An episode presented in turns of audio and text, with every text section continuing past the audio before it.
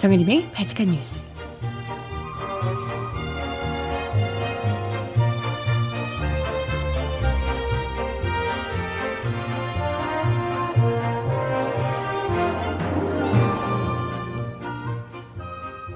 여러분 안녕하세요. 바칙한 뉴스 정혜림입니다. 어제 최초의 탄핵당한 대통령인 박근혜 씨의 1심 공판이 있었습니다. 여기서 재판부가 징역 30년, 아, 재판부가 아니고 검찰이요. 징역 30년, 벌금 1185억 원을 구형했습니다. 물론 재판부가 여기서 좀 깎긴 깎겠죠. 근데 이 재판정에서 박근혜 씨의 국선 변호인이 무려 눈물을 흘리며 나라를 위해 했던 일까지 없던 것으로 치부하지 말아달라 라며 선처를 호소했다고 합니다. 박근혜의 업적을 참작해달라는 주장. 대체 무슨, 무슨 업적이 있는 걸까요? 나 그게 진짜 알고 싶네. 업적이 있긴 있나? 뭔가요? 심지어 이 국선 변호인들은 피의자인 박근혜 씨를 제대로 접견한 적도 없다고 하는데 왜 눈물이 나셨을까도 난 너무 궁금하네. 음악 듣고 와서 오늘 이야기 함께 나눠봅니다. 첫 곡이요. 정승환의 비가 온다 듣고 옵니다. 신청곡 있으신 분 주세요.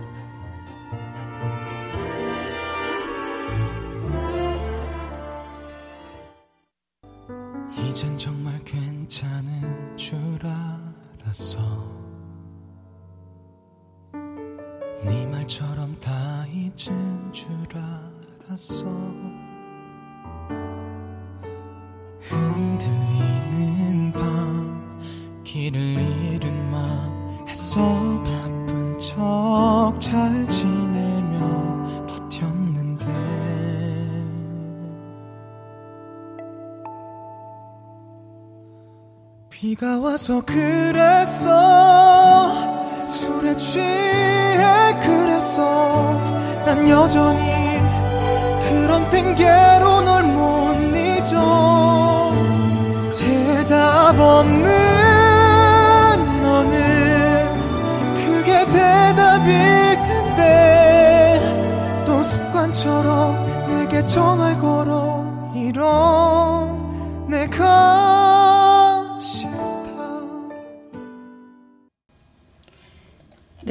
비가 온다. 오늘 오후부터 비가 또 온다고 해서 첫 곡으로 들려드려 봤고요. 날씨가 지금 어제도 그렇더니 굉장히 흐리더라고요. 공기가 미세먼지가 많은 느낌이고 추위가 조금 괜찮아지니까 미세먼지가 아주 어마어마하게 오는 것 같습니다.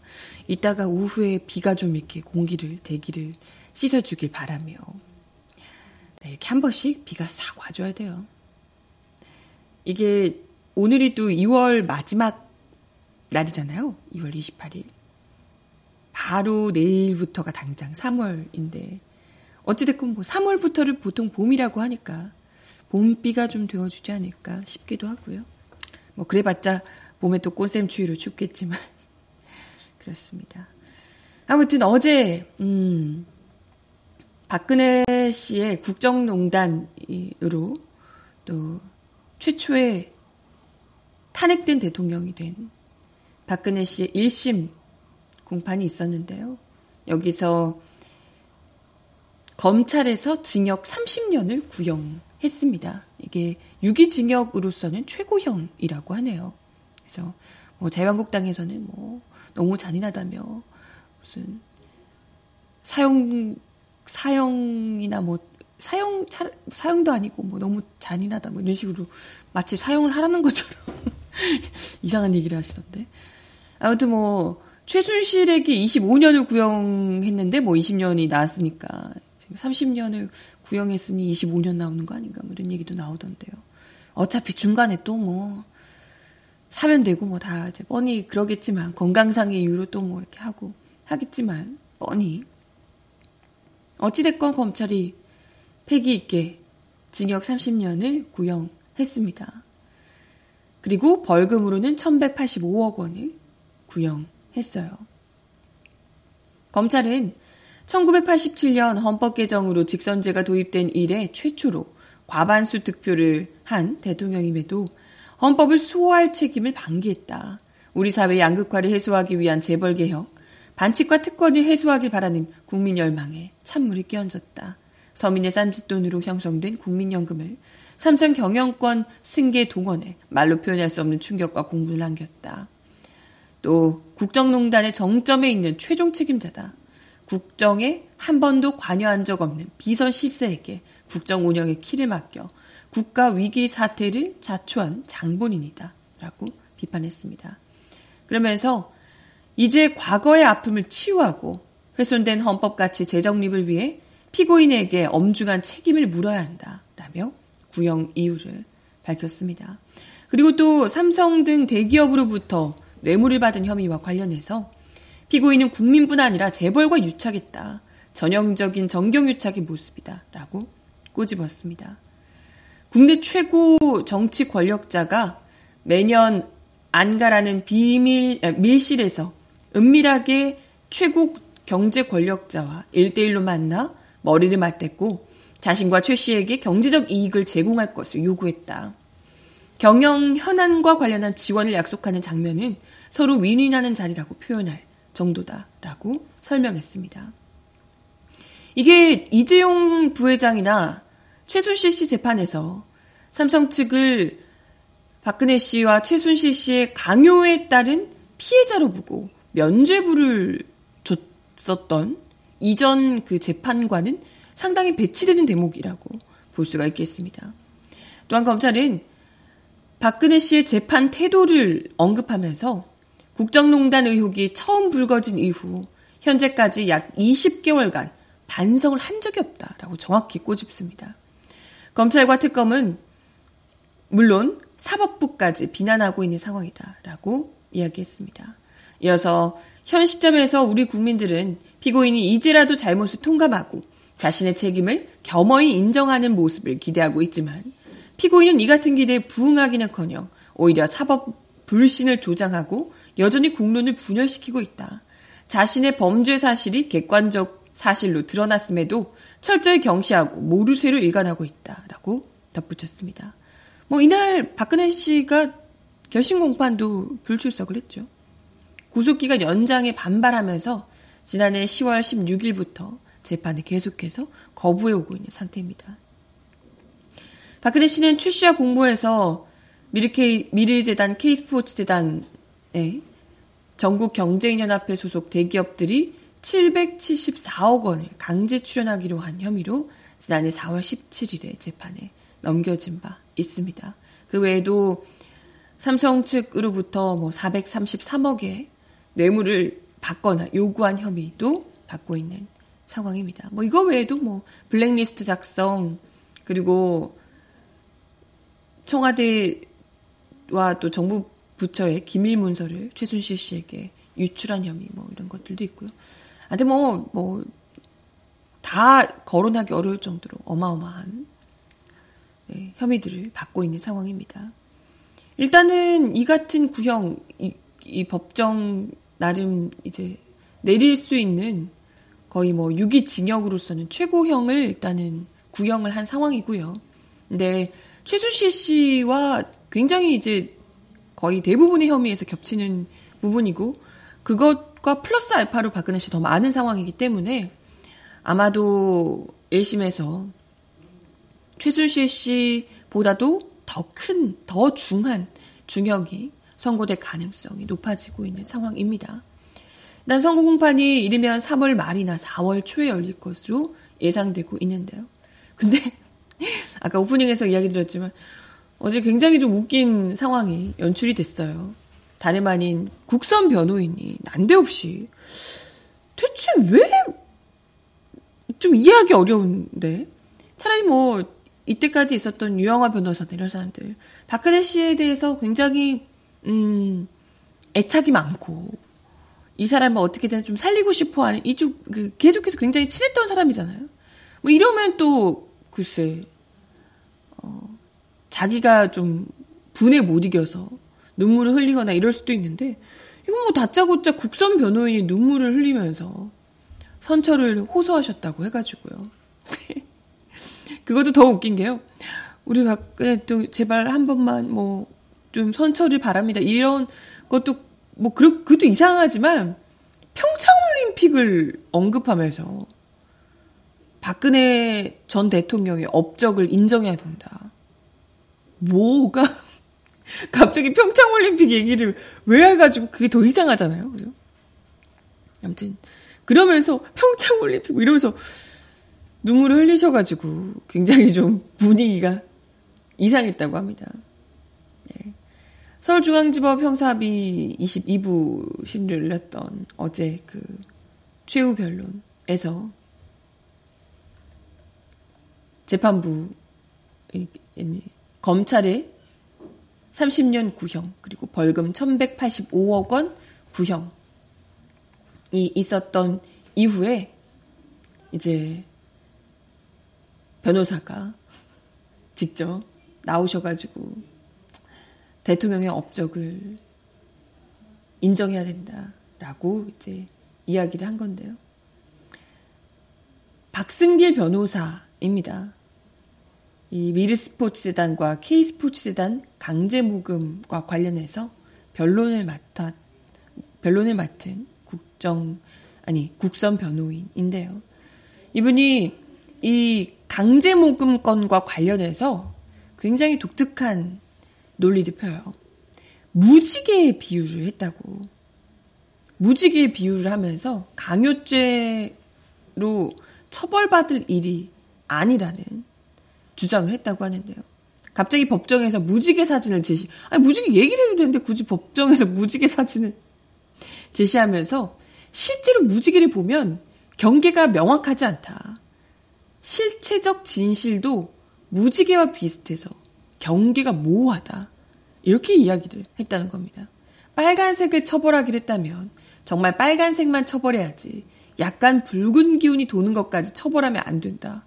무슨 이게 신박한 개소리죠? 박 변호사는 재단 출연을 강요죄나 뇌물죄 중 하나에 해당한다고 해석해야 충격에 빠진 사람들 마음이 편하겠지만 이는 편한 진실일 뿐이고 실체적 진실은 명확하지 않다. 이 사건에서 전국경제연합회나 기업은 피해자가 아니다. 라고 강조했습니다. 그러면서 박 전 대통령이 강요죄로 처벌받아야 할, 처벌받아야 적폐가 청산되는 게 아니다. 출연 요구 당시 다 같이 거부하지 않아 놓고 이제는 책임을 회피하는 정경련을 피해자로 인정하지 않는 것도 우리 사회를 바로 세우는 일이다. 이게 무슨 말이죠? 박 전 대통령이 처벌 받아야만 적폐를 적폐가 청산되는 게 아니고 그때 다 같이 거부하지 않아 놓고 이제 와서 어? 처벌 책임을 회피하고 있는데 왜 박근혜 대통령만 가지고 그러냐 뭐 이런 얘기신가요? 그럼 둘 다 처벌 받는 게 맞죠, 사실. 맞는 게 맞죠. 그걸 얘는 그때 강요 거부하지 않았기 때문에 강요죄도 성사가 안 하는 건가요? 이게 무슨 뭔 소리야? 그러면서 난데없이 이번 평창 올림픽 개폐회식이 너무나 인상적이었다. 하지만 마음이 상하는 순간이 있었다. 미래의 문이라는 LED 디스플레이와 두꺼봐 두꺼봐 헌집줄게 새집다오 노래가 나오는 장면에서 아나운서가 문으로 소통하네요. 문통이네요. 이런 얘기를 했다고. 어? 그래요? 뭐 저는 못 들었는데 아무튼 이런 말까지 해야 하나 싶었다. 박 전 대통령은 헌집이고 불통이며 사람을 생각하지 않은 대통령이고 아 이건 팩트잖아요. 문재인 대통령은 높은 곳에서 환영과 박수를 받는다. 라고 설명했습니다. 그게 뭐 때문일까? 생각을 안 해보시나? 그게 왜 때문일까? 뭐 때문일까요? 이어서 그 이후 촛불 집회 시민들이 행진하는 모습이 나왔다. 하지만 저는 박 전 대통령이 평창올림픽 준비를 수년간 하면서 비용과 시설, 사후 활용 방안 등을 고민했고, 우리 문화와 과학기술을 세계에 알릴 기회라고 여긴 것을 알게 돼 박 전 대통령에게 박수를 보냈다. 라고 이야기했습니다. 아, 그게 어떻게 대체 박근혜 대통령, 박근혜 당시 대통령이 어떻게 평창 올림픽을 위해서 노력했는지 우리에게도 좀 알려줘봐요. 혼자만 알지 말고. 뭘 그렇게 박수를 보낼 정도로 있었는지.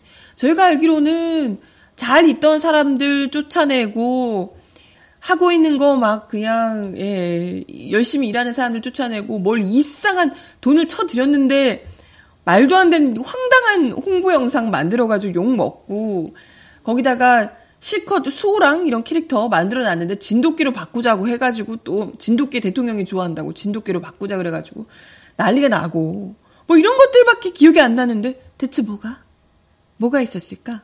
어? 뭘 했을까? 하마터면 진짜 쫄딱 망할 뻔했었던 평창 동계올림픽. 다행히 이게 지금 평화 올림픽이 되면서 이게 붐이 확 일었는데 정권 안 바뀌었으면 어쩔 뻔 했을까 이런 생각 다들 이야기하거든요. 그런데 대체 뭘 얼마나 수년간 준비를 하셨을까? 참 당황스럽네요. 그러면서 그 평, 평창올림픽 얘기하면서 갑자기 막 울먹이시며 우리가 더 나은 미래로 나아가는 일이 박 전 대통령이 나라를 위해 했던 일까지 없던 것으로 치부하고 감옥에 가두고 평가하지 않아야 가능하다는 것인가? 부디 실수가 있었더라도 불철주야 대통령으로서 노력한 점과 사적 이익이 없었다는 점을 부디 감안해서 판결해 주길 바란다. 라고 선처를 호소했습니다. 아니요. 아니요. 실수가 있었더라도 실수 아니고요. 의도적이었고요.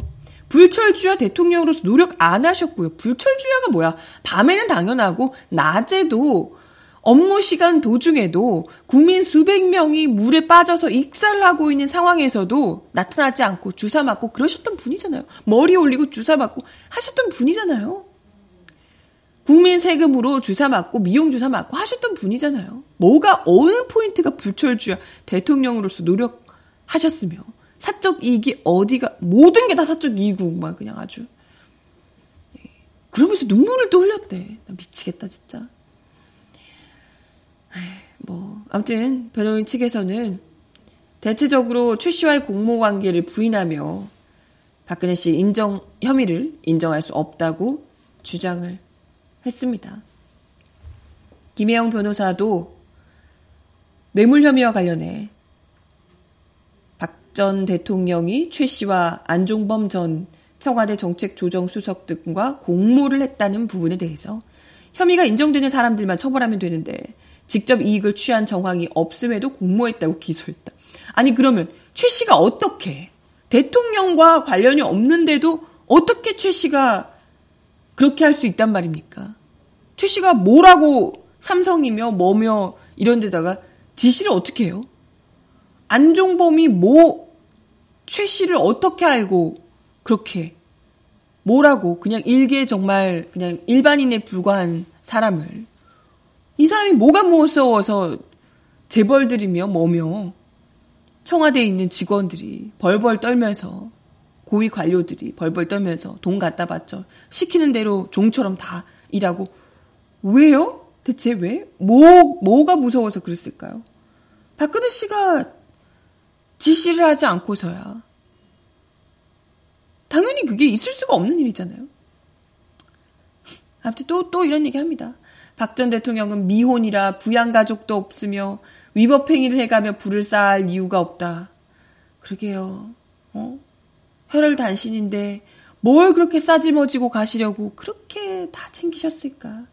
응? 왜 그러셨어요? 그럴 이유가 그러지 뭐 그렇게까지 많이 챙겨가지고 뭘 하려는지 모르겠지만 아무튼 아직까지도 전 국민이 알고 있고 어마어마한 증거들이 다 나와 있는 상황에서 상식적으로 말도 안 되는 주장을 하면서 눈물까지 흘리며 계속해서 박 전 대통령과 무관하고 오로지 최 씨의 독단으로 이루어졌다라는 주장을 말 같지도 않은 이야기를 했습니다. 최 씨가 그렇게 이야기를 하면 그 그냥 일반 중년 여성에 불과한 사람이 삼성에 가서 돈 달라고 하고 어디 가서 시키는 대로 일하라고 청와대 직원들 그냥 뭐 최순실 씨 몰라보면 아주 바로 교체되고 뭐 했다고 하는데 그랬으면 그냥 박근혜 씨 아는 사람이라는 것만으로도 다 그렇게 돈을 주고 했을까요? 아니 그러면 단지 아는 사람일 뿐인데 왜 그렇게 삼성과 열심히 만나서 1대1로 만나서 최순실 씨를 위해 이거 해달라 저거 해달라 시키는 대로 열심히 하셨을까. 아무튼 뭐 변호사 측에서는 변호인 측에서는 어떻게든 형량을 줄이는 것이 목표기 때문에 또 그런 이야기를 억지로 했겠지만 억지로 할 수도 있다라고 생각이 들지만 근데 이건 뭐 억지로 한다기보다는 눈물까지 흘리면서 평창올림픽이 박근혜 씨가 열심히 박근혜 전 대통령이 열심히 했다는 둥 뭐 이 나라를 위해서 열심히 한 것까지 그렇게 업적이 없는 걸로 하지 해서는 안 된다는 둥 이런 이야기를 네. 근데 웃긴 건 이 같은 이 지난해 10월에 선임된 다섯 명의 국선 변호인들이 실제로는 박근혜 씨를 제대로 접견하지도 못한 것으로 알려지고 있습니다. 재판을 맡게 된 이후 약, 6, 약 160여일 정도 지났는데 처음에 서신을 통해 접견을 요청했지만 간접적으로 접견에 응하지 않겠다는 의사를 통보받은 이후에 단 한 번도 제대로 된 응답을 받지 못했다는 이야기가 나오고 있습니다. 그래서 유영아 변호사만 여러 번 만났고 제대로 접견하지도 못한 채 거기 나와가지고 박근혜 대통령의 업적은 그래도 알아달라. 어? 실수였다. 그저 정말 선의로 한 것이다. 그 많은 범죄 중에 대체 어떤 부분에서 선의가 있었을까요? 도저히, 아, 선의가 있을 수 있었겠죠. 최순실 씨를 향한 선의? 최순실 씨와 정유라, 이런 사람들을 위한 선의는 있었겠죠. 하지만 대한민국과 우리 국민들을 위한 선의는 일도 없었다는 거. 도대체 무슨 업적이 있었는지를 업적이 있었 많았다고 하는데 뭔지 좀 구체적으로 얘기 좀 해봐. 어? 아주 그냥 속이 터져, 속이 터져. 거기 나와서 눈물을 흘린 국선 변호사가 진짜 최고 압권이었고요. 정말 이분들이 하다 보니까 계속해서 이런 변호를 막 이렇게 사람도 구체적으로 박근혜 씨를 만나지도 못하고 혼자 소설을 쓴 거잖아요. 소설을 자기가 쓰다 보니까 완전 그 기분에 취한 것 아닌가. 약간 자기 소설에 자기가 빠진 거잖아요. 약간 이런 게 아닐까 이런 생각이 좀 듭니다. 참. 웃기네요. 음악 하나 더 듣고 와서 이야기 이어가 보겠습니다. 로코베리의 나를 위로해 듣고 옵니다. 모두가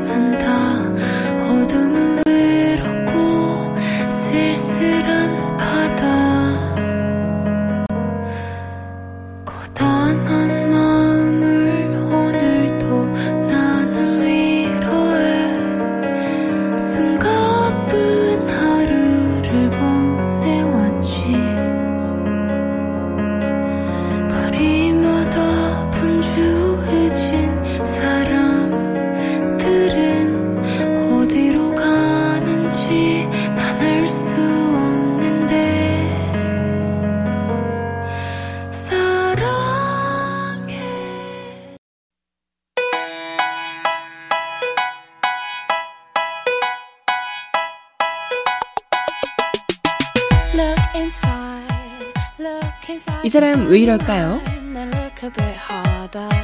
Cause we're so uninspired, so sick and tired of all the hatred you harbor.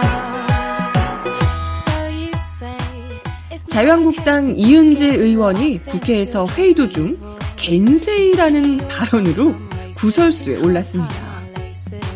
Your point of view is medieval.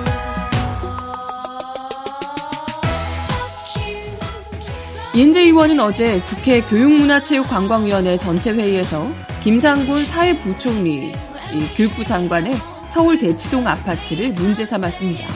이 의원은 문재인 정부 인사들이 집값 상승의 혜택을 본다는데 자성해야 하는 것 아니냐며 김 부총리도 대치동에 거주하, 대치동에 거주하지도 않는 아파트를 갖고 있지 않냐라고 물었습니다.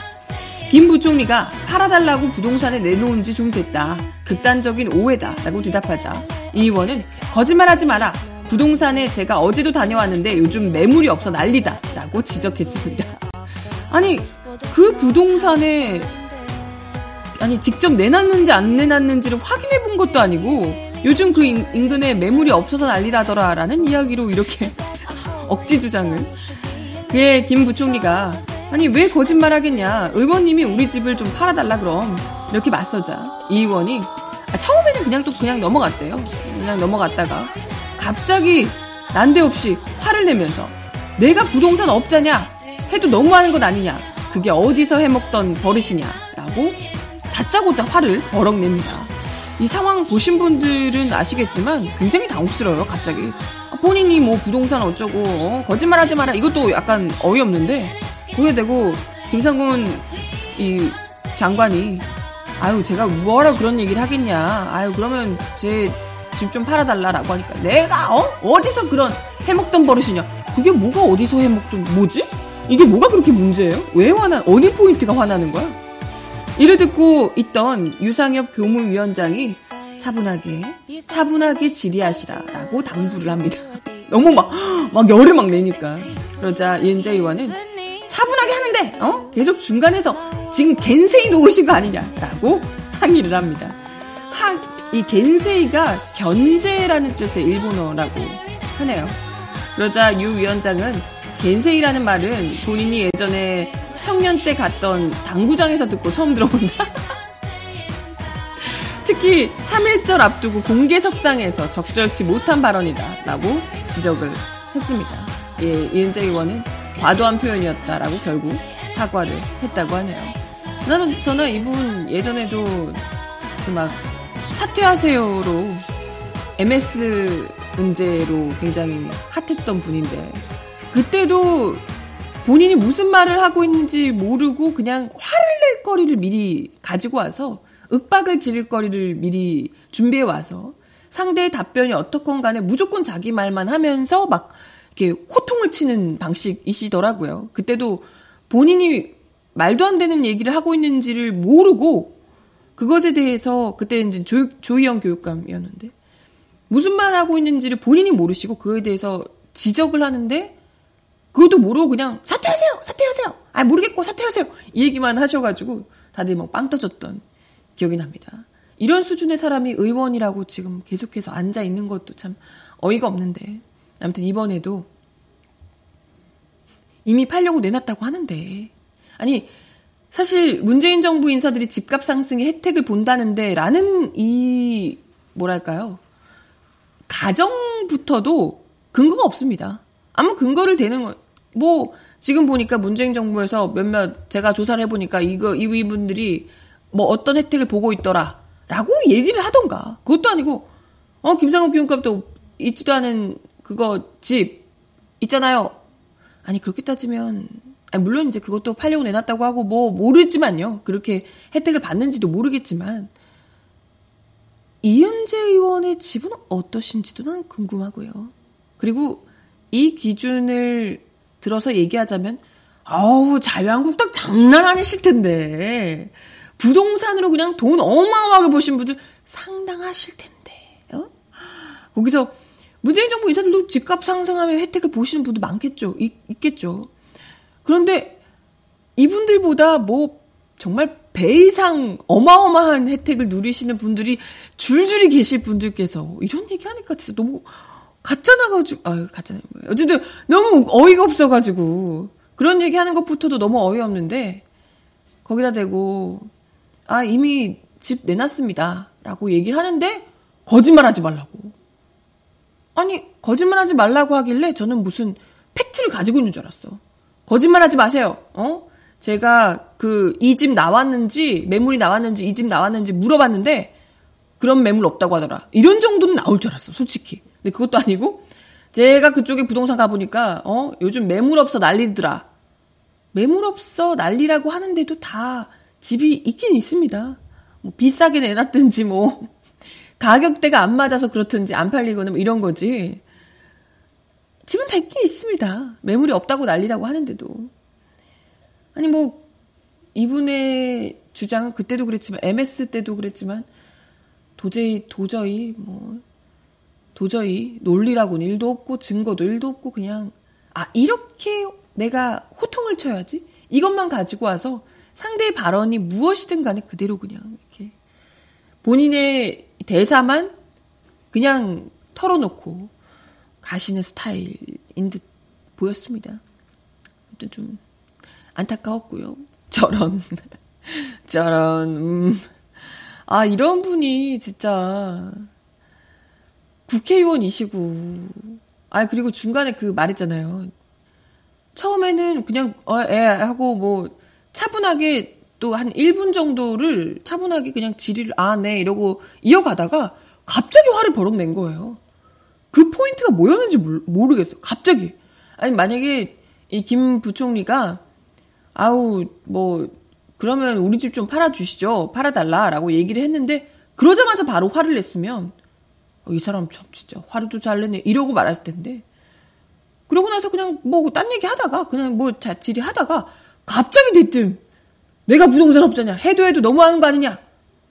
그게 어디서 해먹던 버릇이냐. 아니, 누가 들었으면 무슨, 뭐 살인 청구라도 한 줄 알겠어. 어디 누구 좀 때려달라고라고도 한 줄 알겠어. 우리 집 좀 팔아달라라고 얘기하는 게 그게 기분 나쁠 일인가?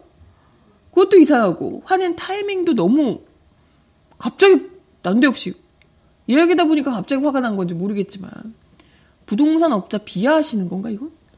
해도 너무 하는 것 아니냐? 어디서 해먹던 버릇이냐? 이은재 의원께서는 대체 어디서 해먹던 버릇입니까? 어?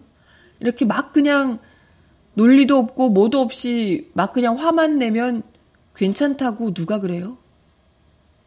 이것 뻔히 또 다들 예, 지켜보고 있는 상황에서 이렇게 말도 안 되는 얘기 하시며 호통치고 이러시면 참 그죠? 국민의 대표라고 나가신 분께서 이러시면 참 곤란하지 않을까 싶습니다. 네, 이러고도 다음에 또 국회의원 하실까? 네. 아, 그런가? 선거철 와서 자유한국당 분들이 자폭을 하시는 걸까요? 네. 음악 하나 더 듣고 오겠습니다. 샘킴이 부르는 Who are, who are you? 너 누구니? 대체 누구니? 노래를 듣고 오겠습니다. Who are you?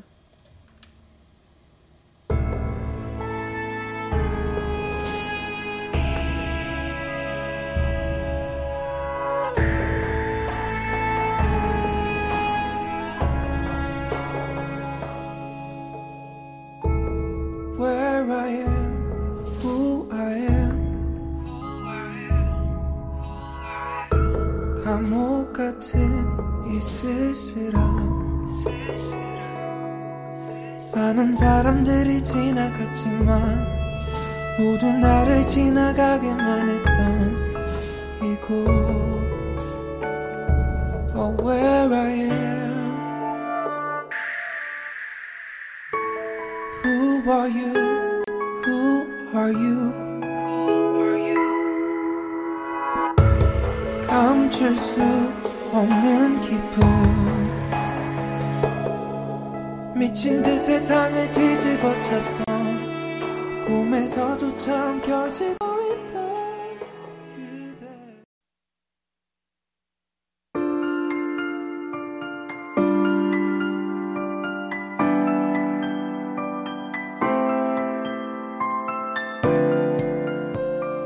세상 속 가장 필요한 목소리를 전합니다. 여기 곧 우리가 있어요.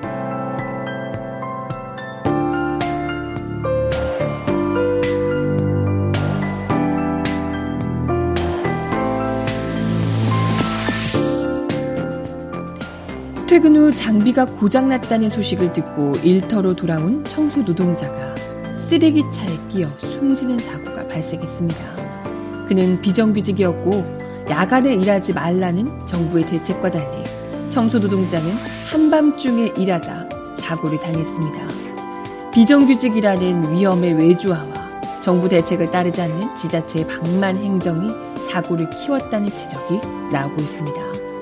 서울 용산경찰서와 용산시민연대 등에 따르면 용산구청 소속의 비정규직 청소노동자인 장모 씨는 지난 23일 밤 11시 30분경 서울 용산구 서민구역 인근에 있는 쓰레기 압축장에서 폐기물을 싣는 컨테이너 교체 작업을 하다 쓰레기를 끌어당기는 유압장비에 끼어 사망했습니다.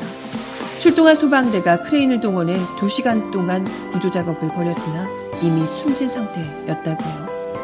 청소노동자들은 위험의 외주화와 사고의 원인이라고 위험의 외주화가 사고의 원인이라고 입을 모읍니다. 실제로 현장에서 기계 고장이나 위급 상황이 잦았고 비정규직의 특성상 고용 불안의 문제로 업무 시간 외에도 회사에 나올 수밖에 없었다는 것이 청소 노동자들의 설명입니다. 숨진 장 씨는 올해 1월 용산구청에 채용된 2년 기간제 노동자였습니다. 노동자들이 대형 트럭이 들어가기 어려운 골목 골목마다 음식물 쓰레기를 수거하고 이를 큰 트럭이 담아 음식물 쓰레기 압축장으로 옮기면 장 씨는 압축장으로 온 차량에 담긴 쓰레기를 무게를 재거나 압축장 내에서 차량을 운반, 운전하는 업무를 맡고 있습니다. 용산에 있는 A 용역업체 소속 이, 이 청소노동자인 박병기 씨는 민중해설위와의 인터뷰에서 언제 계약 해지 당해서 실업자가 될지 모른다는 불안감에 근무 시간이 아니어도 나온다 라며 계약 해지가 될까봐 회사 눈치 보며 아무 말 하지도 못하고 일하다 사고를 당하는 경우가 많다고 지적을 했습니다. 아울러 청소노동자의 일상화된 야간 새벽 근무가 사고를 키웠다는 지적도 하고 있습니다. 청소노동자들은 민원 제기, 교통 문제 등의 이유로 밤과 새벽에 일하는 것이 관행처럼 여겨져 왔는데요. 18년차 청소노동자라는 손장수 씨 역시 음식물 쓰레기 등 생활 폐기물을 처리하고 있는 용산구 청소노동자는 밤 12시부터 아침 9시까지 근무하고 있다. 주민들의 민원을 이유로 야간 작업을 하고 있고 항상 위험에 노출돼 있다. 라고 이야기를 했습니다. 업무량이 워낙 많아서 제 시간에 끝내지 못해 오전에 먼저 나와 일한다는 분도 있고요. 수당을 받지 못하는 것은 물론 일하다 사고가 나도 산지를 받지 못한다. 라고 토로를 했습니다. 네, 한편 용산에서 지난해에도 청소노동자가 새벽에 작업을 하다 사망하는 사고가 발생한 바 있는데요.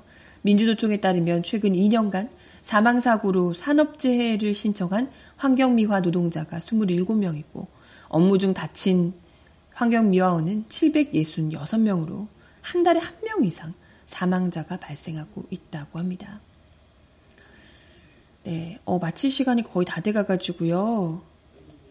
빠르게 발칙한 브리핑 두 가지 소식만 전해드리고 마지막 곡 전해드리도록 하겠습니다.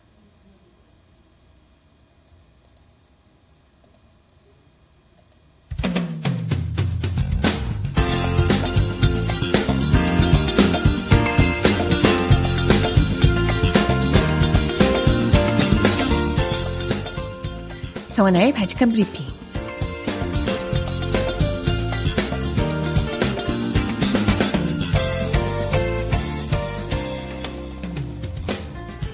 일본군에 의한 조선인 위안부 학살이 기록된 영상이 서울시와 서울대 연구팀에 의해 최초로 발굴돼 공개됐습니다.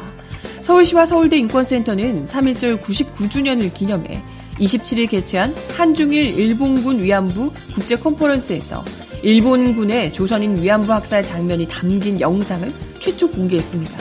일본군이 위안부 학살 현장이 촬영된 영상이 공개된 것은 이번이 처음인데요.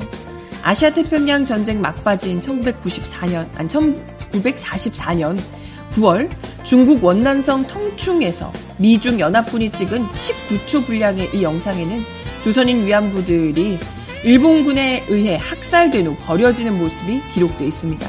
시신을 매장하러 온 듯한 중국 변사가 시체 양말을 벗기는 모습도 담겨 있습니다. 이 영상은 서울시와 서울인권센터 정진성 교수 연구팀이 2016년과 2017년 두 차례 실시한 미국 국립문서 기록관리청 현지 조사에서 발굴한 것으로 알려지고 있습니다.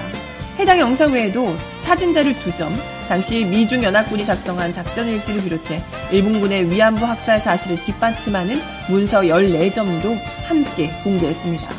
연합군이 9월 14일 오후 6시 55분에 보고한 문, 정보 문서를 보면 1944년 9월 13일 밤 일본군이 조선인 여성 30명을 총살했다라고 적혀 있습니다.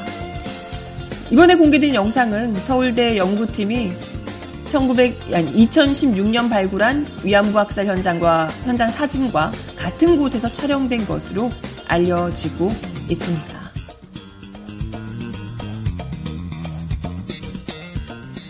다음 소식입니다. 경찰이 성추행 논란을 일고 있는 배우, 저, 배우 겸 전 대학 교수인 조민기 씨를 강제추행 혐의로 형사 입건했습니다.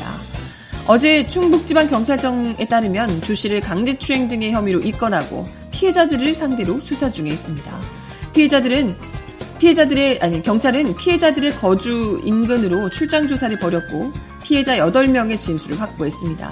청주대 연극학과 11학번을 중심으로 모인 피해 학생들이 변호사를 선임한 것으로 전해졌습니다. 경찰은 피해 진술을 추가로 확보한 후 혐의가 구체적으로 드러나면 조 씨를 피의자 신분으로 불러 조사해 다음 달 초까지 조 씨의 신병 처리 방향을 결정한 방침, 결정할 방침입니다. 한편 조 씨는 성추행 혐의를 부인해 오다가 폭로가 잇따르자 27일 오후 잘못을 인정하고 모든 책임을 회피하지 않겠다는 내용의 사과문을 발표했습니다.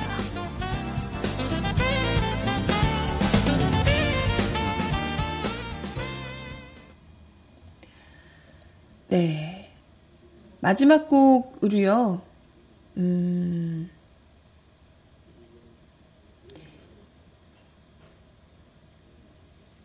마지막 곡으로 우주소녀가 부르는 꿈꾸는 마음으로를 들려드리며 인사드리겠습니다.